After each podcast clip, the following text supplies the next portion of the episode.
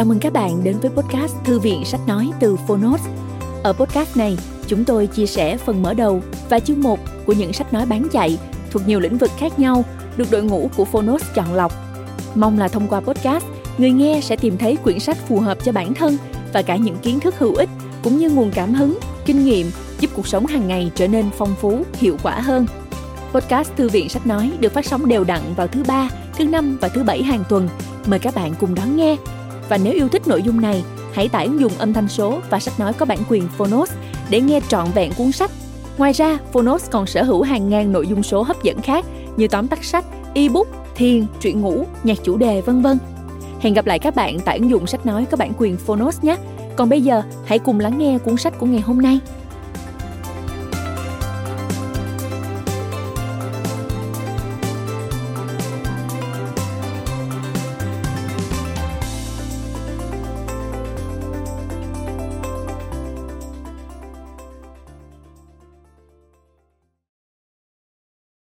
Bạn đang nghe từ Phonos.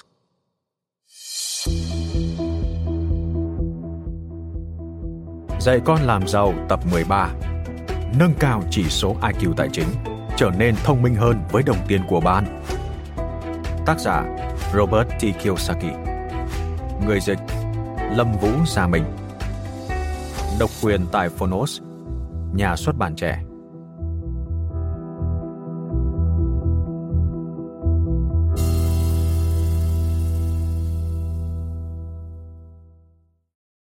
Lời tựa Tôi gặp Robert Kiyosaki lần đầu tiên vào năm 2004. Chúng tôi đã viết chung một cuốn sách bán chạy nhất vào năm 2006. Đến năm 2008, tôi bắt đầu cảm nhận rõ ràng hơn rằng những gì Robert đề cập đến trở nên quan trọng hơn bao giờ hết. Vào lúc này đây, giáo dục tài chính là tối quan trọng cho đất nước này. Và sự nhạy bén của Robert trong lĩnh vực này là không thể tranh cãi. Hãy nhìn vào những gì đề cập đến trong cuốn sách của chúng tôi. Tại sao chúng tôi muốn bạn giàu? Rồi sau đó nhìn vào những gì đã xảy ra kể từ đó. Tôi từng nói rằng chúng tôi hiểu mình đang nói gì. Robert sẽ nói nhiều thêm về điều đó với bạn trong quyển sách này. Nâng cao chỉ số IQ tài chính và tôi có đủ lý do để tin rằng anh ấy có khả năng tiên đoán như chúng tôi đã từng vào năm 2006 tôi khuyên bạn nên chú ý đến những gì anh ấy nói. Robert và tôi có những mối quan tâm chung và chúng tôi đi những con đường giống nhau, giáo viên và doanh nhân. Cả hai chúng tôi đều có những người cha giàu giúp định hướng cuộc sống, tinh thần và nhiều thành công của chúng tôi. Chúng tôi đều là doanh nhân và nhà đầu tư bất động sản và đã thành công bởi vì chúng tôi được đào tạo về tài chính. Chúng tôi hiểu tầm quan trọng của chúng và có thái độ nghiêm túc đối với những giáo trình về tài chính Robert đã từng nói, kiến thức tài chính giúp con người ta xử lý được thông tin và chuyển nó thành kiến thức, và đa số mọi người không có đủ kiến thức tài chính để kiểm soát cuộc sống của mình. Tôi hoàn toàn đồng ý với ý kiến này. Một điều tôi nhận thấy ngay lập tức ở robert là anh ấy không tự mãn. Anh ấy đã rất thành công bởi vì anh ấy yêu thích những gì mình làm. Đây là một điểm chung nữa giữa chúng tôi đó là một điều may mắn bởi vì anh ta sẽ có nhiều lời khuyên hữu ích dành cho bạn. Như tôi đã từng nói trong cuốn Tại sao chúng tôi muốn bạn giàu. Sẽ có ích gì nếu như có nhiều kiến thức, nhưng chỉ giữ chúng cho riêng bạn. Robert, trả lời điều này bằng mỗi cuốn sách mà anh ấy viết, và bạn đã gặp may bởi vì anh ấy đang chia sẻ chúng với bạn. Một trong những bước đầu tiên để làm giàu bằng cách trở nên thông minh hơn với tiền của bạn là tận dụng cơ hội khi chúng xuất hiện. Ngay lúc này đây, bạn đang nắm giữ một cơ hội tuyệt vời. Lời khuyên của tôi dành cho bạn là hãy đọc nâng cao chỉ số IQ tài chính và tập trung để ý. Bạn sẽ đi đúng con đường để trở nên tự do về tài chính và đi đúng con đường để đến với thành công lớn. Nhân tiện, đừng quên nghĩ lớn. Chúng tôi sẽ gặp lại bạn trong hội những người thành công. Theo Donald J. Trump Lời tác giả. Tiền bạc không xấu. Một trong những thất bại lớn nhất của hệ thống giáo dục Mỹ là đã không đào tạo về tài chính cho sinh viên. những chuyên gia giáo dục có vẻ nghĩ rằng tiền bạc dường như là một thứ tôn giáo, hay là một điều xấu xa được đem ra tôn sùng. Tin rằng ham muốn tiền bạc là nguồn gốc của mọi tội ác. Như hầu hết chúng ta đều biết, ham muốn tiền bạc không xấu mà chính việc thiếu tiền mới gây ra những điều xấu. Chính việc làm những điều mình không thích mới là xấu. Làm việc chăm chỉ nhưng không kiếm đủ tiền để chu cấp cho gia đình của bạn là xấu. Đối với một số người, nợ nần chồng chất là xấu. Tranh cãi với những người bạn yêu thương về vấn đề tiền bạc là xấu. Tham lam là xấu. Phạm pháp hoặc những hành vi trái đạo đức để có tiền là xấu. Tiền, bản thân nó không có gì là xấu tiền đơn giản chỉ là tiền nhà của bạn không phải là một tài sản không được đào tạo về tài chính cũng khiến cho người ta làm những điều ngu xuẩn hoặc bị dẫn dắt bởi những người ngu xuẩn. Ví dụ, vào năm 1997, khi chúng tôi xuất bản lần đầu tiên cuốn sách Dạy con làm giàu tập 1 và phát biểu rằng nhà của bạn không phải là tài sản, nhà bạn là tiêu sản. Có nhiều làn sóng phản đối. Cuốn sách và tôi đã bị chỉ trích kịch liệt. Nhiều người tự nhận là chuyên gia tài chính tấn công tôi trên các phương tiện truyền thông đại chúng. Mười năm sau đó, năm 2007, khi thị trường tín dụng sụp đổ và hàng triệu người bị rơi tự do về tài chính. Nhiều người mất nhà, một số tuyên bố phá sản. Những người khác mắc nợ nhiều hơn giá trị ngôi nhà mà họ cầm cố khi thị trường bất động sản suy giảm giá trị. Những người này đau khổ nhận ra rằng, thực sự nhà của họ là tiêu sản chứ không phải tài sản. Hai người giàu, một thông điệp. Vào năm 2006, tôi và anh bạn Donald Trump có viết một cuốn sách tựa đề là Tại sao chúng tôi muốn bạn giàu. Chúng tôi viết về tại sao tầng lớp trung lưu lại ngày càng nghèo đi và những nguyên nhân mà chúng tôi cho rằng có thể lý giải điều này. Chúng tôi nói rằng nhiều nguyên nhân gây ra bởi tình hình toàn cầu, bởi chính phủ và thị trường tài chính. Cuốn sách cũng đã bị các phương tiện truyền thông về tài chính chỉ trích. Và đến năm 2007, hầu hết những gì chúng tôi nói đã trở thành sự thật những lời khuyên lỗi thời ngày nay nhiều chuyên gia về tài chính vẫn tiếp tục khuyên rằng hãy làm việc chăm chỉ tiết kiệm thoát nợ sống dưới khả năng và đầu tư vào các quỹ hỗ tương được đa dạng hóa vấn đề ở chỗ là những lời khuyên tồi đơn giản bởi vì chúng đã lỗi thời. Quy luật của tiền tệ đã thay đổi vào năm 1971 Ngày nay, xuất hiện một chủ nghĩa tư bản mới. Tiết kiệm, thoát nợ và đa dạng hóa danh mục đầu tư chỉ áp dụng trong thời kỳ chủ nghĩa tư bản cũ. Những ai theo kim chỉ nam, làm việc cực lực và tiết kiệm của chủ nghĩa tư bản cũ sẽ gặp khó khăn về tài chính trong thời kỳ chủ nghĩa tư bản mới. Thông tin và giáo dục Theo tôi, thiếu đào tạo về tài chính trong hệ thống giáo dục là một sự tàn bạo và một điều đáng hổ thẹn. Trong xã hội hiện đại, giáo dục tài chính tuyệt đối cần thiết cho sự sống còn, bất chấp việc chúng ta giàu có hay nghèo khổ, thông minh hay không. Hầu hết chúng ta biết rằng chúng ta đang sống trong thời đại của thông tin. Vấn đề của thời đại thông tin là bội thực thông tin. Ngày nay có rất nhiều thông tin. Phương trình sau giải thích tại sao giáo dục tài chính lại quan trọng như vậy.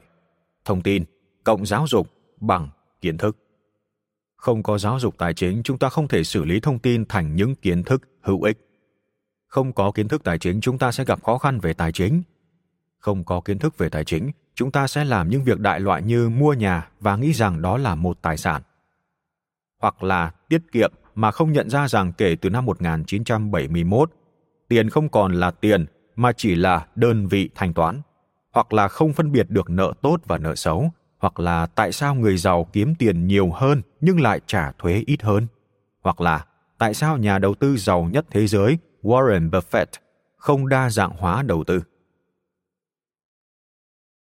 Những con lèm mút nhấp nhổ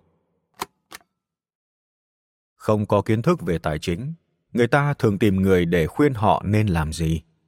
Và những gì mà hầu hết các chuyên gia tài chính khuyên là hãy làm việc tích cực tiết kiệm, thoát nợ, sống dưới khả năng và đầu tư vào các quỹ hỗ tương được đa dạng hóa. Giống như những con lèm mút chỉ đơn giản đi theo con dẫn đầu, họ lao về phía bờ vực và nhảy vào vô vàn những bất ổn tài chính. Hy vọng rằng họ sẽ bơi được đến bên kia bờ cuốn sách này sẽ không chỉ cho bạn phải làm gì. Cuốn sách không phải để tư vấn về tài chính. Cuốn sách này giúp bạn thông minh hơn về tài chính, để có thể xử lý những thông tin tài chính của riêng mình và tự mình nghiệm ra con đường để đạt đến sự tự do về tài chính. Tóm lại, cuốn sách này bàn về việc trở nên giàu có bằng cách trở nên thông minh hơn. Nó giúp bạn tăng cường chỉ số iq về tài chính của mình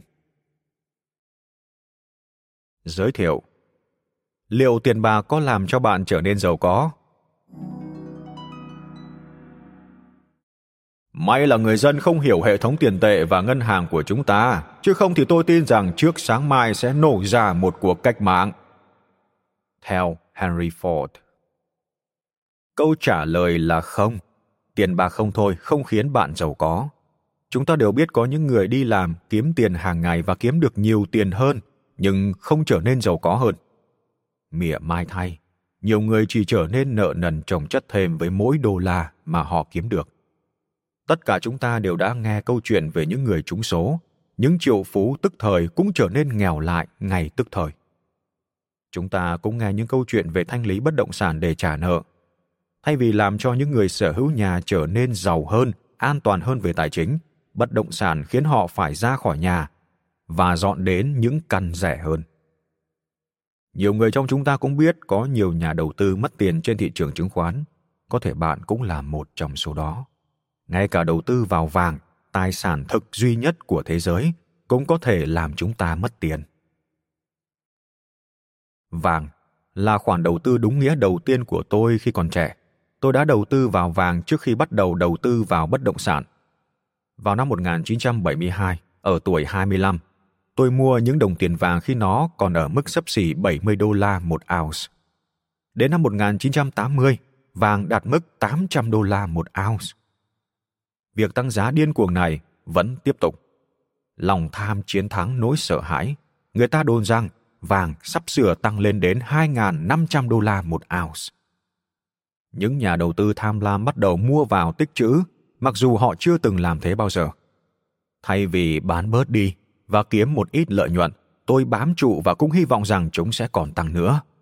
Một năm sau đó, khi vàng giảm xuống dưới mức 500 đô la một ounce, Cuối cùng tôi cũng bán những đồng tiền cuối cùng. Kể từ năm 1980, tôi quan sát thấy rằng vàng trượt giá thấp hơn và thấp hơn cho đến khi chúng chạm ngưỡng 250 đô la một ounce vào năm 1999. Mặc dù không kiếm được nhiều tiền, vàng đã dạy cho tôi nhiều bài học vô giá về tiền. Khi nhận ra rằng tôi có thể thua lỗ khi đầu tư vào tiền thực, vàng, tôi đúc kết rằng không phải vàng với vai trò một tài sản là có giá trị mà chính thông tin liên quan đến tài sản đó mới làm cho một người trở nên giàu hoặc nghèo nói cách khác không phải bất động sản chứng khoán quỹ hỗ tương công việc kinh doanh hay tiền mà chính là thông tin kiến thức sự thông thái và bí quyết thương mại nói chung lại là sự thông minh về tài chính làm cho con người ta giàu có khóa học chơi gôn hay là câu lạc bộ gôn. Một người bạn của tôi là tín đồ của gôn. Anh ta chi hàng ngàn đô la mỗi năm vào những câu lạc bộ và phụ kiện chơi gôn mới nhất. Vấn đề ở chỗ anh ta không chịu chi đồng nào cho những khóa học chơi gôn. Vì vậy, trình độ chơi gôn của anh ta không có gì tiến bộ, mặc dù anh ấy có những thiết bị chơi gôn mới và tốt nhất. Nếu anh ta chịu đầu tư vào những khóa học chơi gôn và sử dụng những câu lạc bộ gôn của năm ngoái, anh ta sẽ trở thành một tay gôn cừ khôi hơn. Điều nghịch lý tương tự cũng xảy ra trong trò chơi tiền bạc. Hàng tỷ người đầu tư những khoản tiền khó khăn lắm mới kiếm được vào những tài sản như chứng khoán và bất động sản, mà gần như không có một thông tin nào. Do đó, điểm số tài chính của họ không có gì thay đổi. Không phải là một công thức kỳ diệu đây không phải là một cuốn sách bàn về cách làm giàu nhanh chóng hay những công thức kỳ diệu. Cuốn sách này đề cập đến việc tăng cường sự thông minh tài chính, chỉ số IQ tài chính của bạn. Nó chỉ bàn cách giàu có hơn bằng việc trở nên thông minh hơn. Nó bàn về năm loại thông minh tài chính cơ bản cần thiết cho việc trở nên giàu có hơn. Bất chấp diễn biến của nền kinh tế, thị trường chứng khoán, bất động sản. Những quy luật mới của tiền tệ Cuốn sách này cũng bàn về những quy luật mới của tiền tệ từ thay đổi vào năm 1971. Chính những thay đổi này làm cho quy luật cũ trở nên lỗi thời. Một trong những lý do khiến nhiều người phải vật lộn về tài chính là bởi vì họ vẫn áp dụng những quy luật tiền tệ cũ. Những quy luật như là làm việc chăm chỉ, tiết kiệm, thoát nợ, đầu tư dài hạn vào một danh mục đa dạng hóa tối ưu, gồm cổ phiếu, trái phiếu và chứng chỉ quỹ.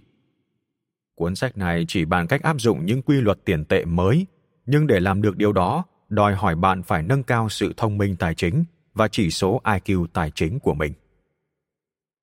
Sau khi đọc quyển sách này, bạn sẽ dễ dàng quyết định xem liệu áp dụng những quy luật cũ hay mới sẽ tốt hơn cho mình. Phát hiện tài năng tài chính trong bạn. Chương 9 của cuốn sách này hướng dẫn bạn phát hiện tài năng tài chính của mình bằng cách sử dụng cả ba phần của bộ não. Hầu hết chúng ta đều biết, ba phần đó là não trái, não phải và vùng tiềm thức. Lý do đa số mọi người không giàu là bởi vì vùng tiềm thức của họ là bộ phận hoạt động mạnh nhất trong cả ba.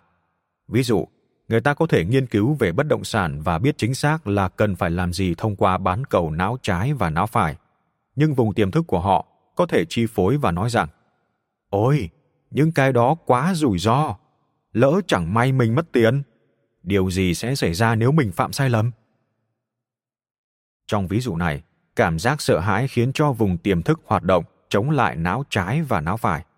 Nói đơn giản, để phát hiện thiên tư tài chính trong bạn, điều quan trọng đầu tiên là khiến cho cả ba phần của não làm việc hài hòa hơn là chống lại nhau. Cuốn sách này sẽ giải thích cho bạn cách làm điều đó như thế nào. Tóm lại, nhiều người nghĩ rằng cần phải có tiền để kiếm được tiền. Điều này là không đúng.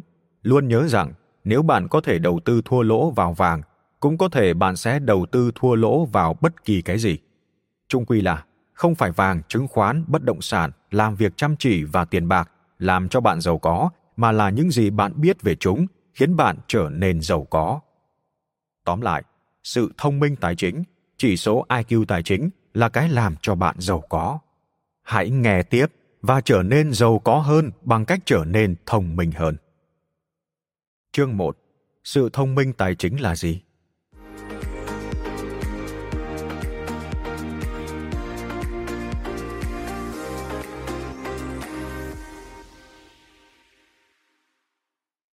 Những rắc rối tài chính làm cho con trở nên thông minh hơn nếu con chịu giải quyết chúng.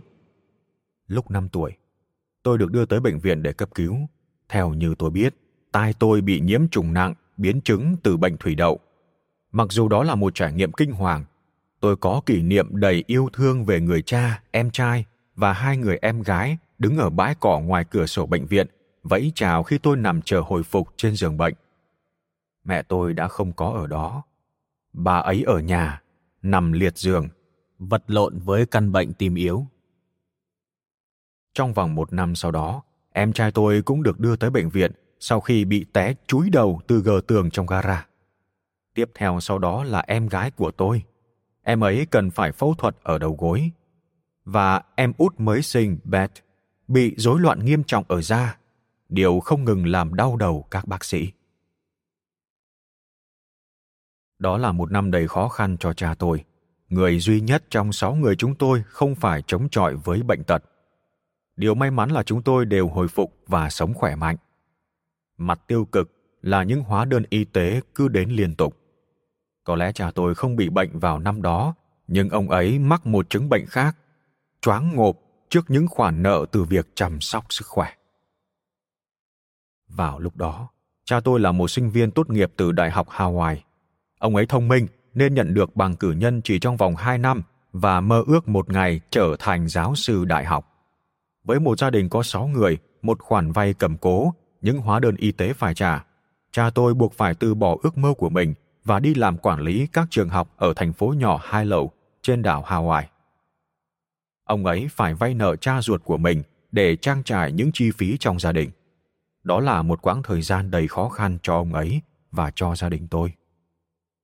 Mặc dù ông ấy đạt được những thành tựu nghề nghiệp to lớn và cuối cùng đạt được học vị tiến sĩ, Tôi nghĩ rằng nếu không thực hiện được ước mơ trở thành giáo sư đại học, cha tôi sẽ bị ám ảnh cho đến những ngày cuối đời.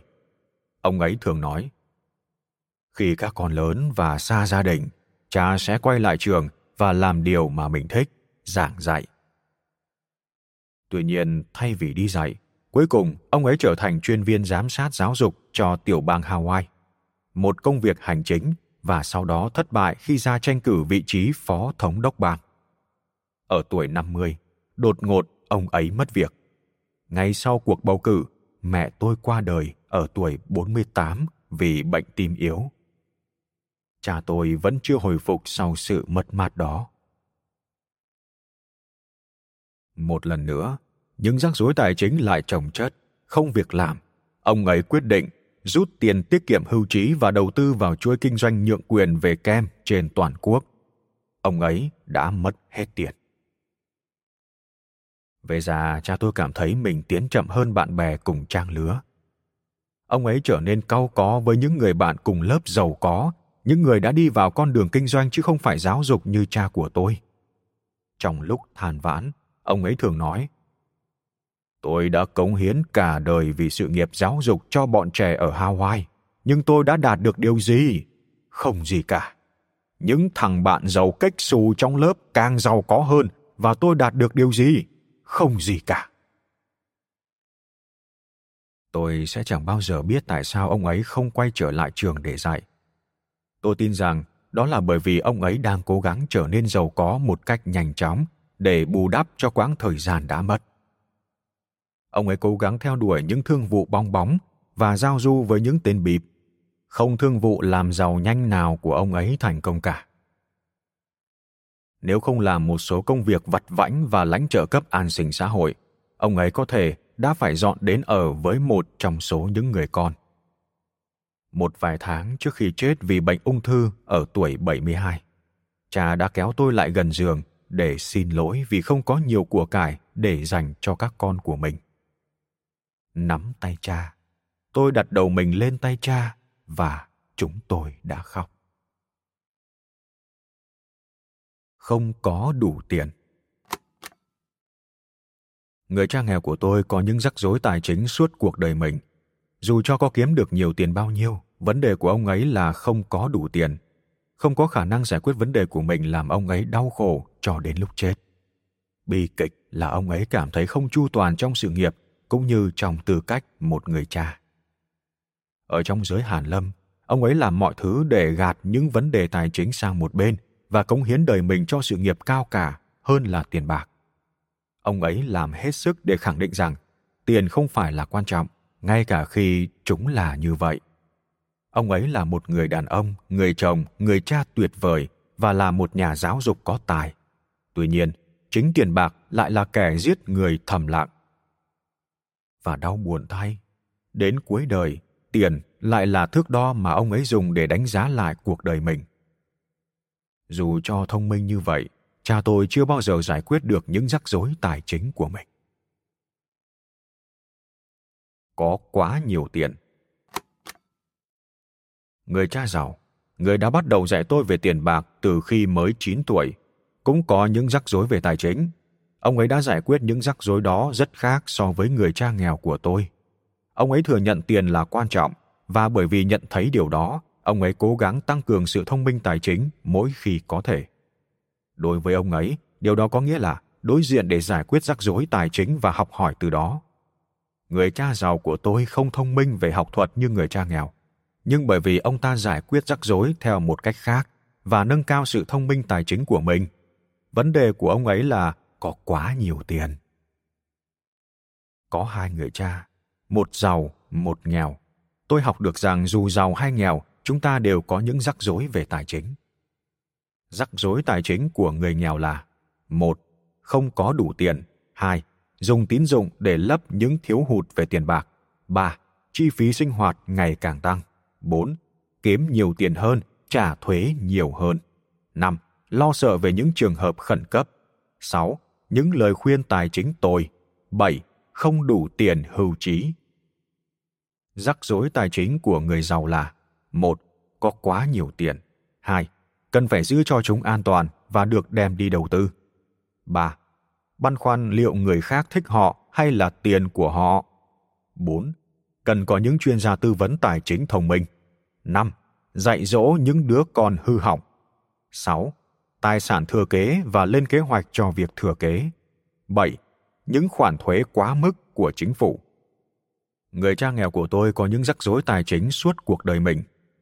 Dù cho kiếm được nhiều tiền bao nhiêu, vấn đề của ông ấy vẫn là không có đủ tiền.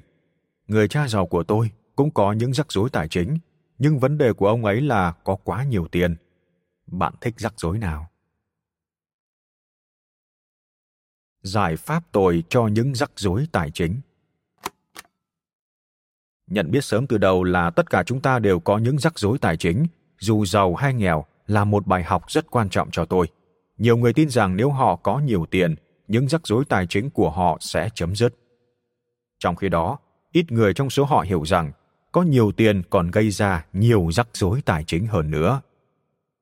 Một trong những mẫu quảng cáo yêu thích của tôi là đoạn phim quảng bá cho một công ty dịch vụ tài chính, bắt đầu với cảnh ca sĩ mc hammer, nhảy cùng một phụ nữ xinh đẹp, đằng sau là một ngôi biệt thự to quá cỡ.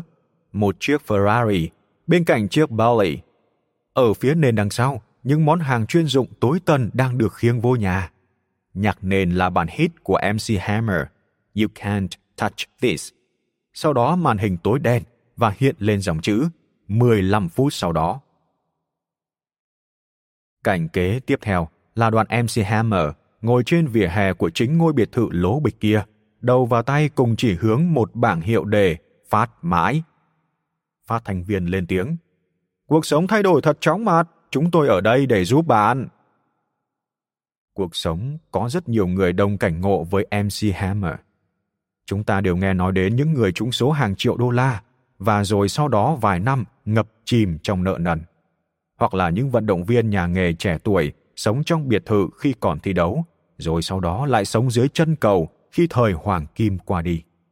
Hoặc là những ngôi sao nhạc rock là triệu phú ở tuổi 20 nhưng lại đi kiếm việc làm khi lên 30. Có thể tài rapper kia khi đã hết tiền lại đi quảng cáo cho những dịch vụ tài chính mà anh ta đã từng dùng. Tiền bạc không thôi không thể giải quyết những rắc rối tài chính của bạn. Đó là lý do tại sao cho người nghèo tiền cũng không thể giải quyết rắc rối của họ. Trong nhiều trường hợp, việc làm đó chỉ làm cho vấn đề trở nên dai dẳng và tạo ra thêm nhiều người nghèo. Lấy ý tưởng về phúc lợi làm ví dụ. Từ lúc đại khủng hoảng cho đến năm 1996, chính phủ đã chu cấp tiền cho người nghèo bất chấp hoàn cảnh cá nhân. Chỉ cần thỏa mãn chuẩn nghèo, bạn đã đủ điều kiện để nhận tiền trợ cấp mãi mãi. Nếu bạn cố gắng và kiếm được việc làm có thu nhập cao hơn chuẩn nghèo, chính phủ sẽ cắt giảm phúc lợi của bạn. Dĩ nhiên là người nghèo lúc đó cũng phát sinh những chi phí liên quan đến việc đi làm mà trước đây không có, chẳng hạn như đồng phục, chi phí gửi con cho người khác chăm sóc, chi phí đi lại, vân vân. Trong nhiều trường hợp, rút cuộc, họ kiếm được ít thu nhập hơn so với lúc thất nghiệp và dĩ nhiên là ít thời gian hơn. Chương trình như vậy chỉ có lợi cho những người lười biếng và gây thiệt hại đối với những người có ý chí vươn lên. Vì vậy, nó tạo ra nhiều người nghèo hơn. Làm việc chăm chỉ không giải quyết được những rắc rối tài chính. Thế giới này không thiếu những người làm việc chăm chỉ, nhưng không có nhiều tiền để chứng minh cho điều đó. Những người làm việc chăm chỉ, nhưng lại nợ nhiều hơn, để rồi lại cần phải làm nhiều hơn. Học thuật không giải quyết được những rắc rối tài chính không ít những người học hành cao, nhưng vẫn nghèo có việc làm cũng không giải quyết được rắc rối tài chính đối với nhiều người những chữ cái trong từ công việc, job là viết tắt của vượt qua sự túng quẫn, just over broke có hàng triệu người kiếm được tiền chỉ đủ để tồn tại chứ không phải là sống. Nhiều người đi làm nhưng không đủ tiền cho việc mua nhà, chăm sóc y tế, giáo dục, hoặc thậm chí không đủ tiền để dành khi về hưu. Điều gì giải quyết những rắc rối tài chính? Sự thông minh tài chính sẽ giải quyết được những rắc rối tài chính nói cho đơn giản sự thông minh tài chính là một phần của trí tuệ con người mà chúng ta dùng để giải quyết những vấn đề tài chính một vài ví dụ về những rắc rối tài chính phổ biến là một tôi không kiếm đủ tiền hai, Tôi nợ nần trồng chất. ba, Tôi không có khả năng mua nhà. bốn, Xe hơi của tôi bị hư. Làm sao tôi có tiền để sửa chúng? năm, Tôi có 10.000 đô la. Tôi nên đầu tư vào cái gì? 6. Con tôi muốn đi học đại học, nhưng chúng tôi không có tiền. 7. Tôi không có đủ tiền cho khi nghỉ hưu. 8. Tôi không thích công việc của mình nhưng không thể xin nghỉ. 9. Tôi đã nghỉ hưu và trở nên thiếu tiền. 10. Tôi không thể chi trả cho việc phẫu thuật.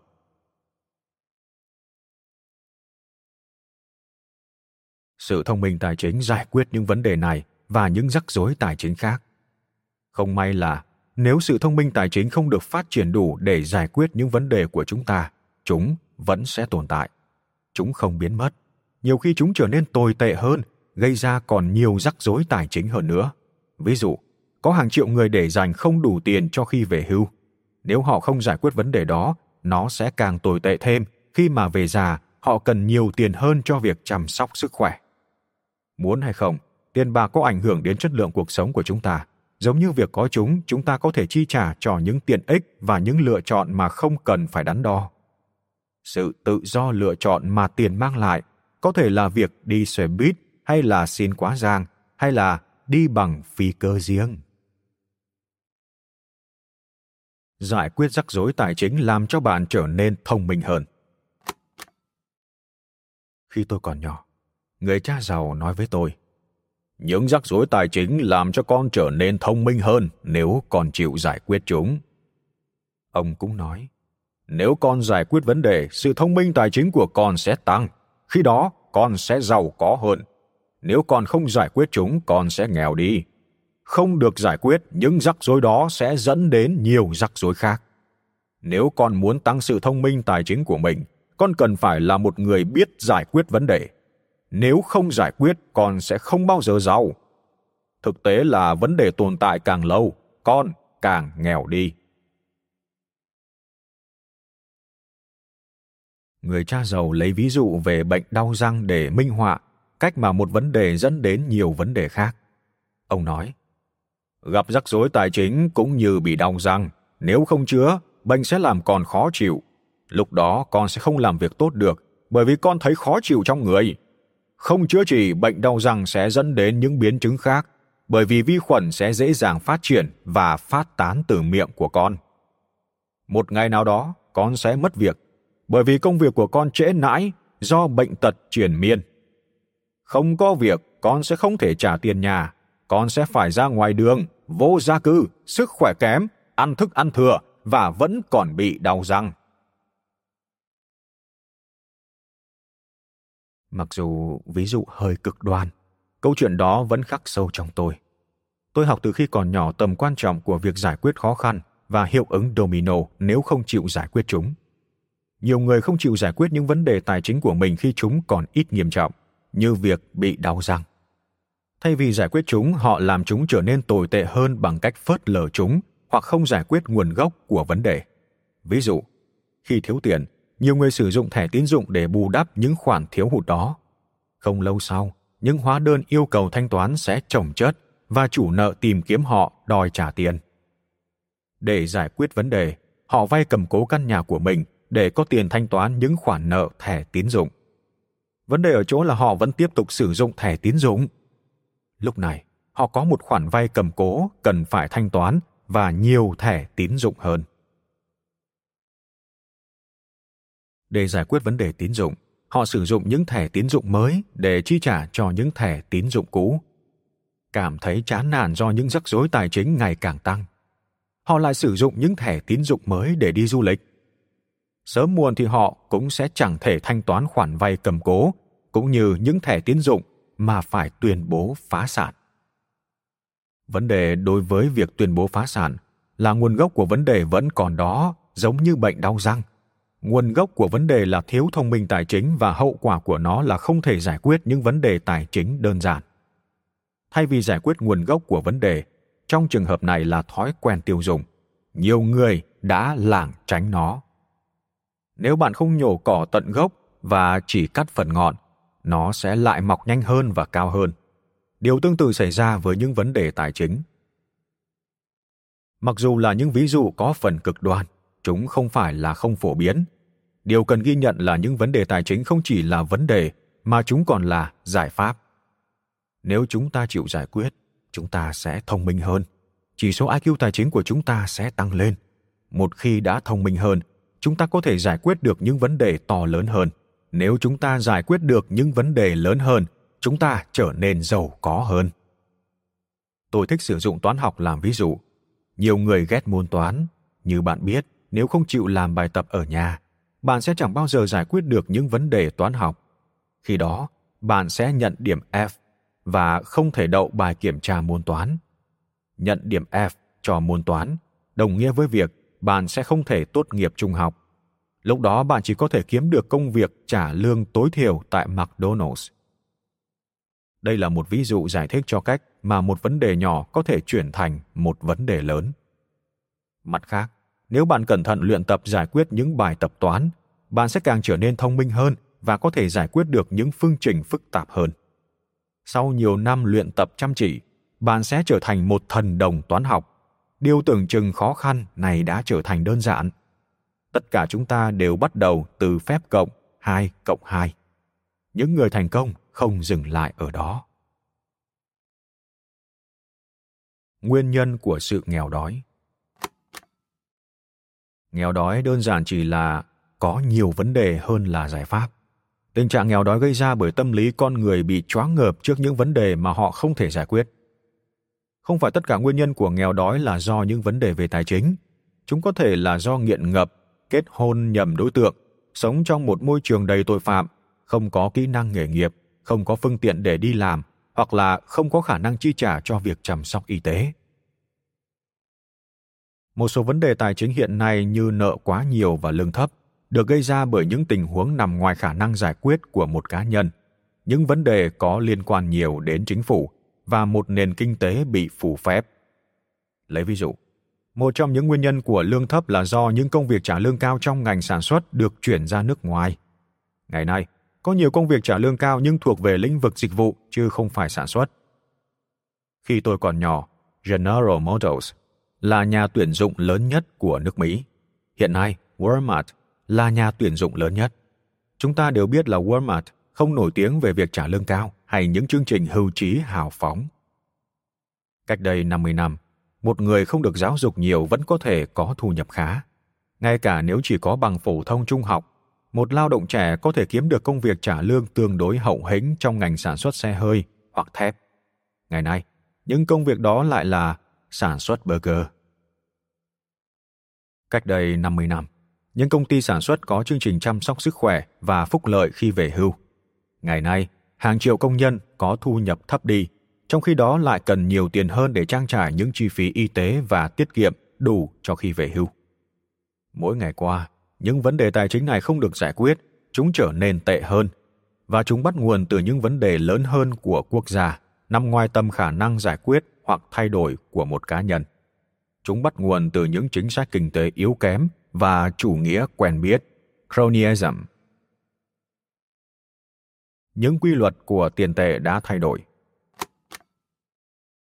Vào năm 1971, Tổng thống Nixon đã loại bỏ hệ bản vị vạc. Chính sách kinh tế tồi này đã làm thay đổi những quy luật của tiền tệ. Đó là một trong những thay đổi về tài chính lớn nhất trong lịch sử thế giới. Tuy nhiên, ít người nhận biết được điều này và tác động của nó lên nền kinh tế thế giới hiện nay. Một trong những lý do mà nhiều người phải vật lộn về tài chính hiện nay là do những chính sách của Nixon. Năm 1971, đồng đô la Mỹ đã chết bởi vì nó không còn là tiền tệ money nữa. Nó trở thành phương tiện thanh toán currency. Có một sự khác biệt lớn giữa tiền và phương tiện thanh toán.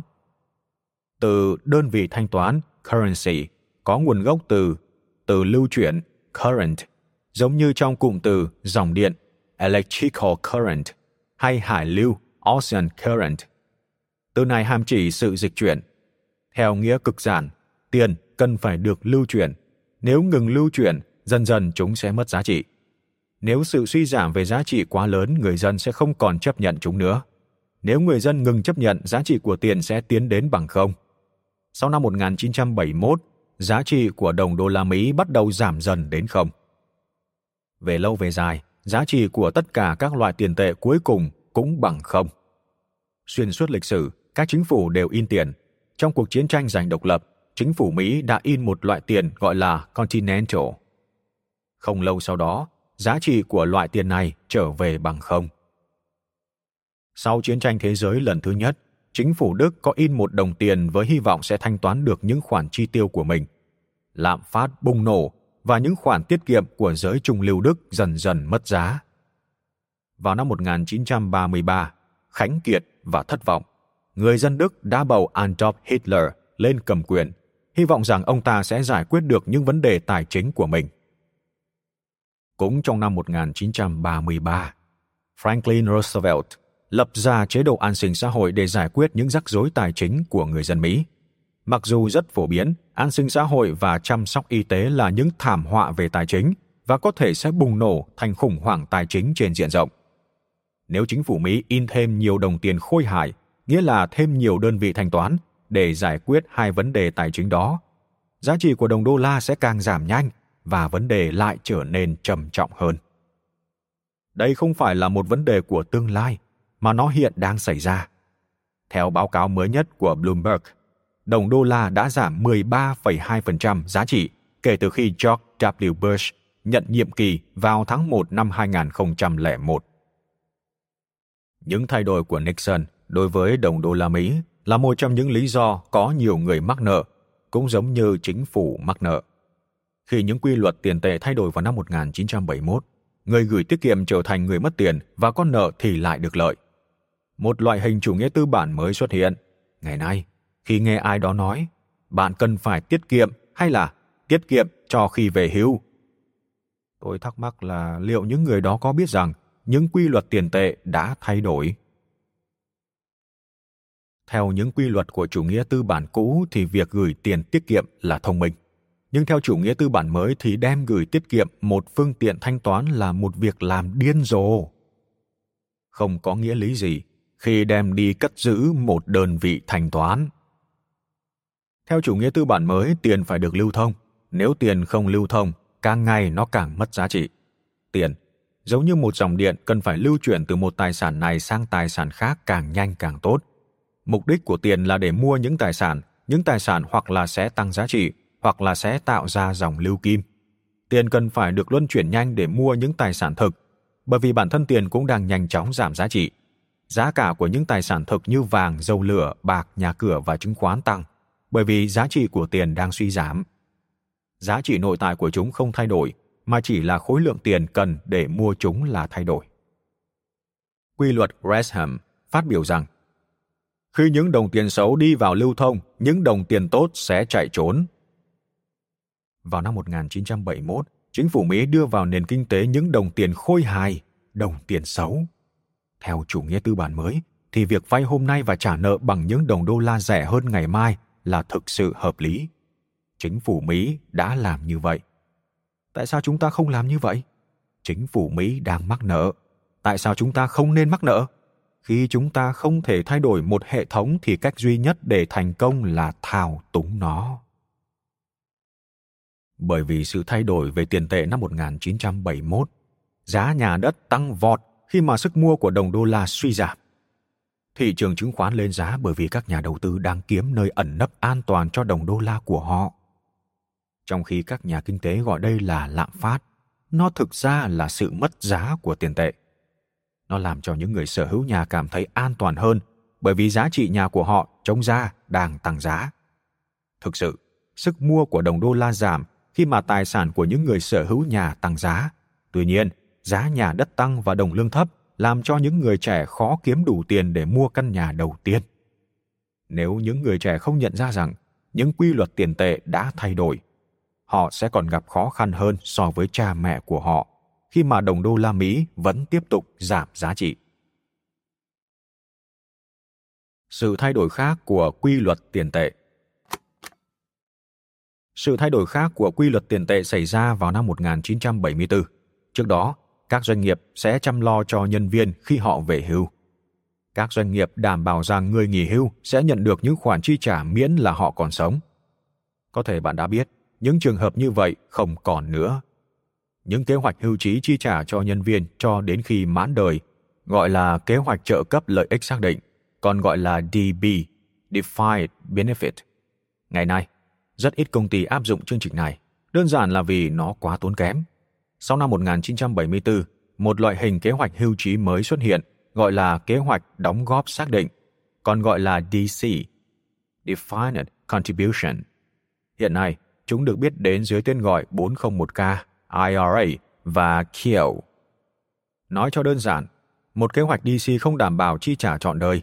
Bạn chỉ lấy lại những gì bạn và nhà tuyển dụng đã đóng góp, nếu như bạn và nhà tuyển dụng có đóng góp. Thời báo USA Today khảo sát được rằng ngày nay, nỗi lo lớn nhất của người dân Mỹ không phải là khủng bố, mà lo sợ hết tiền trong thời gian về hưu. Một trong những lý do cho lo sợ bao trùm này là sự thay đổi năm 1974 về những quy luật của tiền tệ. Và nỗi lo đó là có cơ sở. Nên giáo dục Mỹ không trang bị cho người dân đủ kiến thức tài chính cần thiết để đầu tư thành công cho lúc nghỉ hưu. Nếu có chẳng, trường học chỉ dạy các em cân đối sổ xét. Chọn một số quỹ hỗ tương và thanh toán hóa đơn đúng hạn. Giáo dục tài chính như thế là chưa đủ để xử lý những vấn đề tài chính mà họ gặp phải. Hơn thế nữa, đa số mọi người không nhận ra rằng những quy luật tiền tệ đã thay đổi và nếu họ còn là người gửi tiết kiệm, họ sẽ là người mất tiền. Kế hoạch hưu trí không được đóng góp đủ sẽ là một cuộc khủng hoảng kinh tế tiếp theo của nước Mỹ.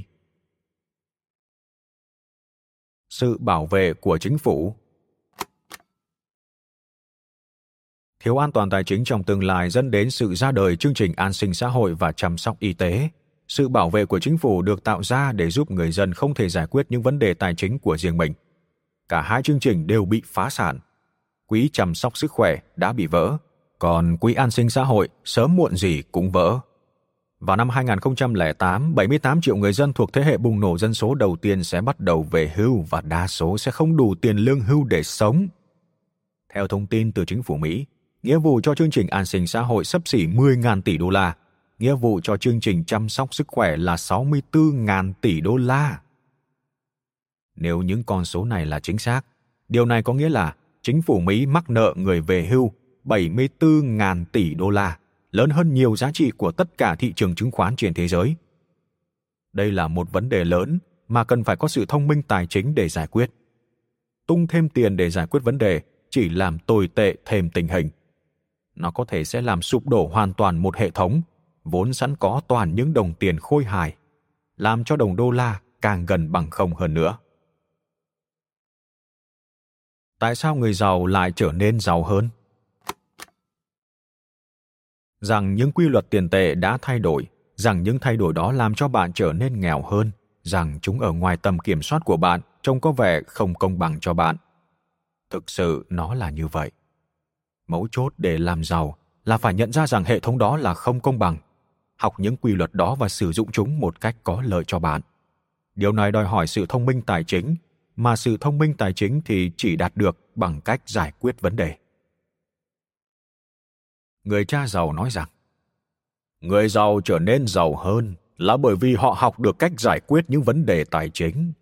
Người giàu xem chúng là cơ hội để học hỏi, trưởng thành, thông minh hơn và để trở nên giàu có hơn người giàu biết rằng chỉ số iq tài chính của họ càng cao họ càng giải quyết được những vấn đề lớn lao hơn và vì thế họ kiếm được nhiều tiền hơn thay vì bỏ chạy, trốn tránh và vờ như những rắc rối tài chính không hề tồn tại. Người giàu đón nhận những vấn đề tài chính bởi vì họ biết rằng chúng là cơ hội để trở nên thông minh hơn. Đó là lý do tại sao họ trở nên giàu hơn. Người nghèo giải quyết rắc rối tài chính như thế nào? Khi miêu tả người nghèo, người cha giàu nói: Người nghèo xem rắc rối tài chính chỉ đơn thuần là rắc rối, nhiều người xem mình là nạn nhân của tiền bạc. Nhiều người nghĩ rằng chỉ có họ mới gặp rắc rối về tài chính. Họ nghĩ rằng nếu họ có nhiều tiền hơn, những rắc rối này sẽ chấm dứt. Họ ít biết được rằng chính thái độ của họ trước những rắc rối mới là vấn đề. Chính thái độ này tạo ra rắc rối. Không có khả năng giải quyết hoặc lảng tránh chỉ làm kéo dài những rắc rối và làm cho chúng trở nên tồi tệ hơn. Thay vì trở nên giàu có hơn, họ nghèo đi thay vì tăng chỉ số IQ tài chính của mình, điều duy nhất họ tăng là những vấn đề tài chính. tầng lớp trung lưu giải quyết rắc rối tài chính như thế nào trong khi người nghèo là nạn nhân của tiền bạc giới trung lưu lại là tù nhân của tiền bạc. Khi miêu tả giai cấp trung lưu, người cha giàu nói rằng, họ giải quyết rắc rối tài chính của mình theo cách khác. Thay vì giải quyết vấn đề, họ nghĩ rằng mình có thể thông minh hơn những rắc rối. Thông thường họ sẽ bỏ tiền đi học để kiếm một công việc an toàn. Hầu hết đủ thông minh để kiếm tiền và dựng nên một tường lửa, vùng an toàn giữa họ và những vấn đề tài chính. Họ mua nhà, đi làm, kiếm sự an toàn, leo lên những bậc thang nghề nghiệp và tiết kiệm tiền cho khi về hưu bằng cách mua cổ phiếu trái phiếu và chứng chỉ quỹ họ tin rằng học thuật hay sự giáo dục về nghề nghiệp là đủ để cách ly họ khỏi sự khắc nghiệt và tàn nhẫn của thế giới tiền bạc. Tuy nhiên, ở tuổi 50, người cha giàu nói, nhiều người trong số họ chợt nhận ra mình đang là tù nhân tại chính văn phòng làm việc của mình. Hầu hết họ là những nhân viên được quý trọng, họ có kinh nghiệm, họ kiếm đủ tiền và có đủ sự an toàn nghề nghiệp. Nhưng tận sâu đáy lòng, họ biết là mình đang mắc kẹt về tài chính và họ thiếu sự thông minh tài chính để thoát khỏi nhà tù, văn phòng. Họ trông chừng thêm 15 năm nữa, cho đến khi 65 tuổi, họ có thể về hưu và dĩ nhiên sau đó bắt đầu sống với một ngân sách eo hẹp. Người cha giàu nói rằng, giới trung lưu nghĩ rằng họ có thể thông minh hơn những rắc rối bằng con đường học thuật và làm việc – hầu hết thiếu giáo dục về tài chính, đó là lý do tại sao họ có xu hướng đánh giá cao sự an toàn tài chính hơn chấp nhận những thách thức. Thay vì trở thành một doanh nhân, họ làm việc cho những doanh nhân khác. Thay vì đầu tư, họ giao cho những chuyên gia tài chính để quản lý tiền của mình. Thay vì nâng cao chỉ số iq tài chính của mình, họ luôn bận rộn và giam mình ở công sở. Người giàu giải quyết rắc rối tài chính như thế nào khi nói đến sự thông minh tài chính, dễ dàng nhận thấy là có năm loại thông minh cốt lõi mà mỗi cá nhân cần phải phát triển để trở nên giàu có. Cuốn sách này nói về năm loại thông minh về tài chính đó. Cuốn sách này cũng bàn về sự hoàn thiện, integrity. Khi nói đến từ integrity, mọi người đều nghĩ đến nó như là một khái niệm đạo đức. Đó không phải chủ đích của tôi khi dùng từ này. Integrity có nghĩa là sự trọn vẹn. Theo như Webster's, nó được định nghĩa là tình trạng hoàn thiện hay là không bị chia nhỏ. Một người nắm chắc năm loại thông minh tài chính mà tôi đề cập trong cuốn sách này sẽ đạt được sự hoàn thiện về tài chính. Khi người giàu gặp rắc rối tài chính, họ sử dụng sự hoàn thiện về tài chính, điều được phát triển qua nhiều năm đối diện và giải quyết vấn đề bằng năm loại thông minh tài chính để giải quyết chúng. Nếu không biết câu trả lời cho những rắc rối đó, họ không quay mặt đi và bỏ cuộc. Họ tìm đến các chuyên gia để giúp mình giải quyết vấn đề. Qua quá trình đó họ trở nên thông minh hơn và được trang bị nhiều hơn. Khi gặp những vấn đề mới người giàu không bỏ cuộc họ học hỏi và bằng học hỏi họ trở nên giàu hơn.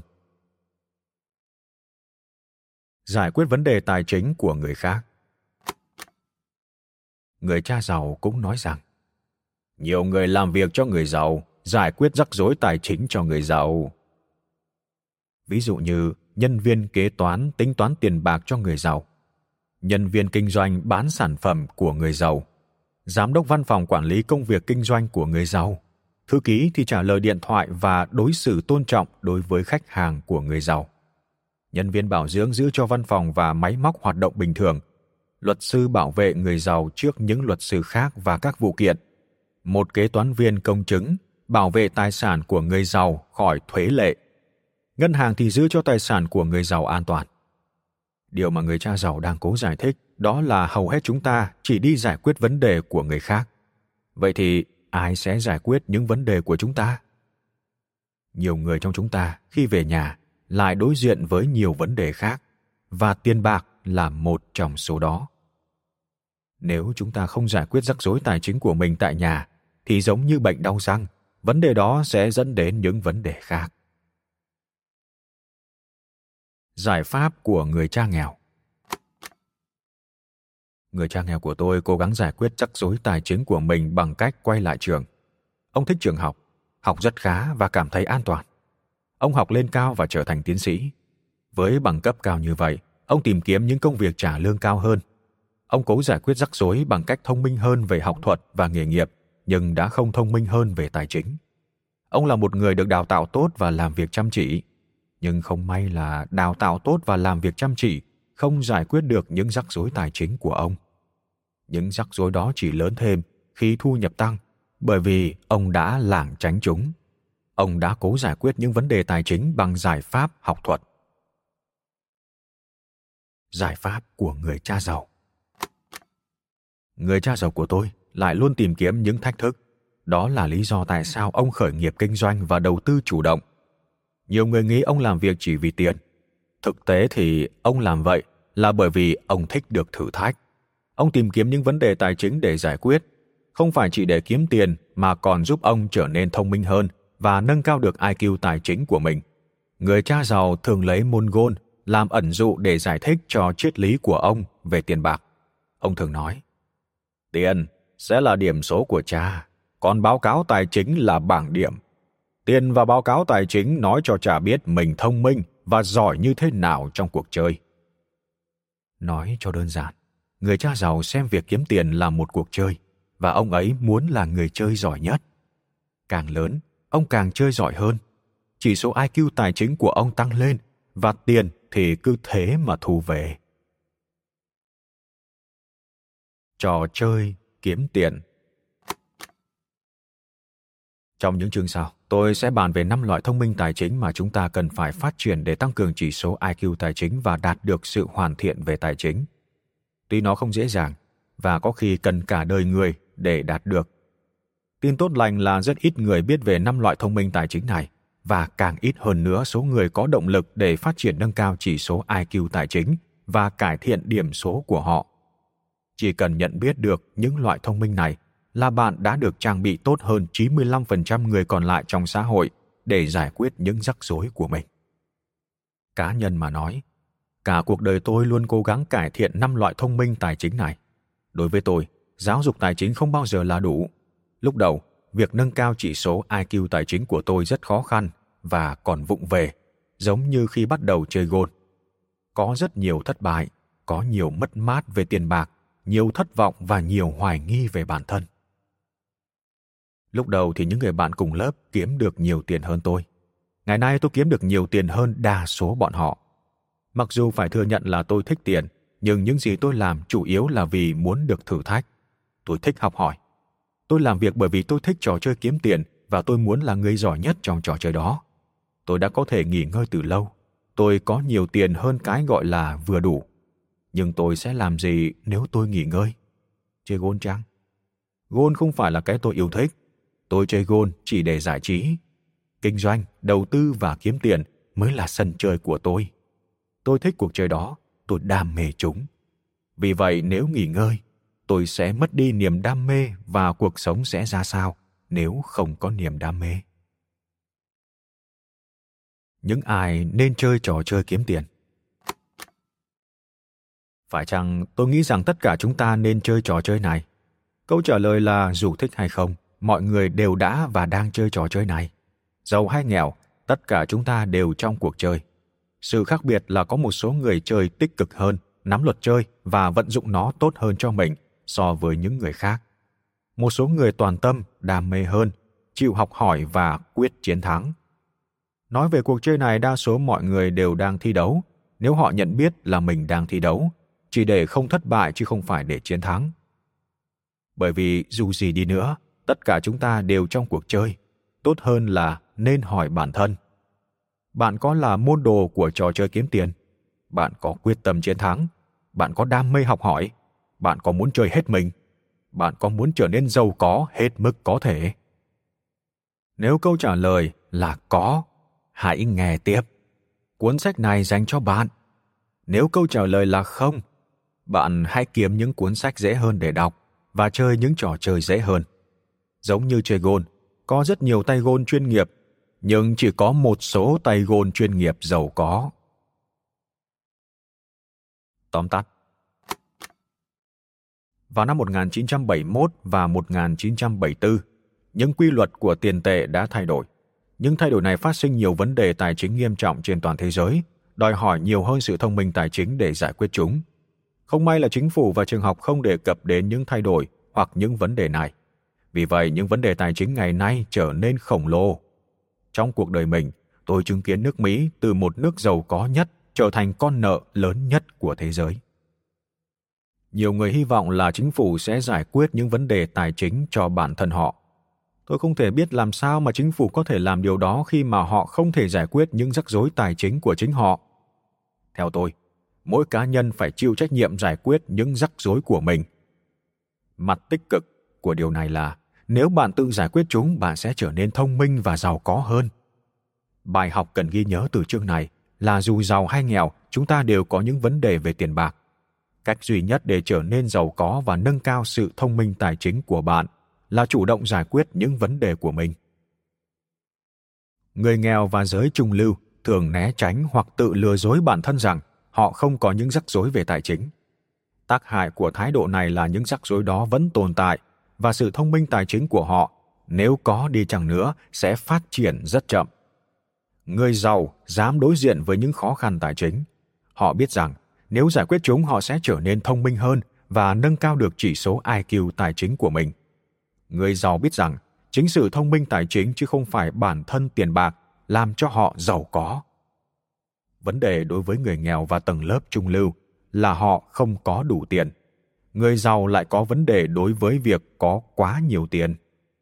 Cả hai đều thực sự có những vấn đề có lý. Quan trọng là bạn muốn có những vấn đề nào. Nếu bạn muốn gặp vấn đề với việc có quá nhiều tiền, hãy nghe tiếp. Cảm ơn các bạn đã lắng nghe podcast thư viện sách nói. Podcast này được sản xuất bởi phonos ứng dụng sách nói có bản quyền và âm thanh số dành cho người việt. Hẹn gặp lại ở những tập tiếp theo.